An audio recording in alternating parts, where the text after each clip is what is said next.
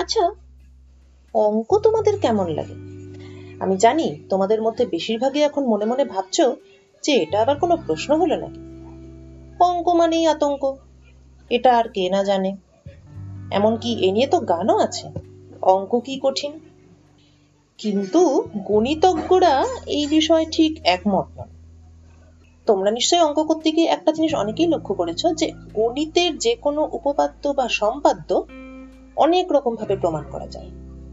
এবং বিশ্বজুড়ে গণিতজ্ঞরা একটা বিষয়ে মোটামুটি একমত, তা হলো যে কোনো একটা যুক্তি যত সরল, সেটা তত বেশি সুন্দর। হ্যাঁ শুনতে একটু অদ্ভুত লাগলেও গণিতের যুক্তি কিন্তু শুধু সহজ বা কঠিনই নয়, সেটা সুন্দরও হতে পারে।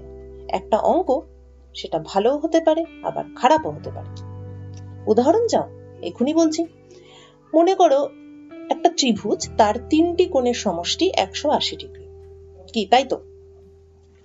এই প্রমাণটা আমরা সকলেই হাই স্কুলে করেছি। কীভাবে করেছি সেই প্রসঙ্গে আমি যাচ্ছি না। কিন্তু আমি যদি তোমাদের বলি যে আমরা জিনিসটাকে একটু গল্পের মতো ভাবি। ধরো একটা ত্রিভুজাকৃতি পার্ক, সেই পার্কের ধার বরাবর তুমি হাঁটতে শুরু করলে। কতবার বাঁক নিলে তুমি আবার তোমার স্টার্টিং পয়েন্টে ফিরে আসবে? বলো, কতবার বাঁক নেবে? নিশ্চয়ই তিনবার বাঁক নেবে। তিনটে কোণে তিনবার ঘুরলেই তুমি আবার ফিরে আসবে তোমার স্টার্টিং পজিশনে যেদিকে মুখ করে দাঁড়িয়েছিলে ঠিক সেই দিকে।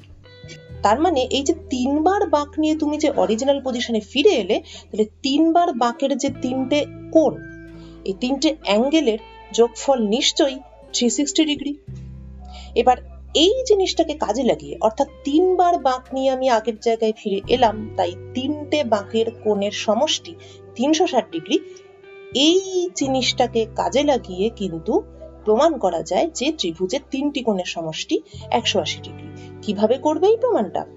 এই একই প্রমাণ যেটা তোমরা স্কুলে একটু অন্যভাবে করেছিলে, সেটাকে এই সুন্দর গল্পের মাধ্যমেও যে প্রমাণ করা যায়, কীভাবে করবে সেটা জানতে গেলে তোমাদেরকে একদম পড়ে ফেলতে হবে এখনই বিজ্ঞানের পাতায় প্রকাশিত একটু আর্টিকেল যেটি লিখেছেন অনির্বাণ ঘোষ। আসলে গণিত শুধু সহজ বা কঠিন নয়, গণিত সুন্দরও হতে পারে। বিখ্যাত গণিতজ্ঞ পল এরতিস মাঝে মাঝে খানিকটা মজা করেই বলতেন যে ঈশ্বরের কাছে একটা বই আছে যাতে যাবতীয় গাণিতিক উপপাদ্যের সবচেয়ে সুন্দর ও অন্তর্দৃষ্টি সম্পন্ন প্রমাণগুলো লেখা আছে। আসলে একটা সুন্দর যুক্তি, তার মধ্যে শুধু যে সৌন্দর্য আছে তাই নয়, তার মধ্যে আছে কিছুটা অন্তর্দৃষ্টি, কিছুটা রহস্য এবং একটা গল্প পড়ার মতন মজা। সেই বিভিন্ন উপপাদ্যের সুন্দর প্রমাণগুলোকে একত্রিত করে একটি বই লিখেছেন গণিতজ্ঞ মার্টিন আইগনার এবং গুন্টার জিগলার, যার নাম ট্রুপস ফ্রম দ্য বুক এই যে গল্পটা আমি বললাম, সেটা সেই বই থেকেই নেওয়া এবং এই ধরনের আরও অনেক প্রমাণ সম্পর্কে তোমরা যদি জানতে চাও, তাহলে তোমরা বরং কিনে ফেলো সেই বইটা। আর হ্যাঁ এইরকম আরও অনেক গল্প শোনার জন্য অবশ্যই বিজ্ঞানের সঙ্গে থাকো।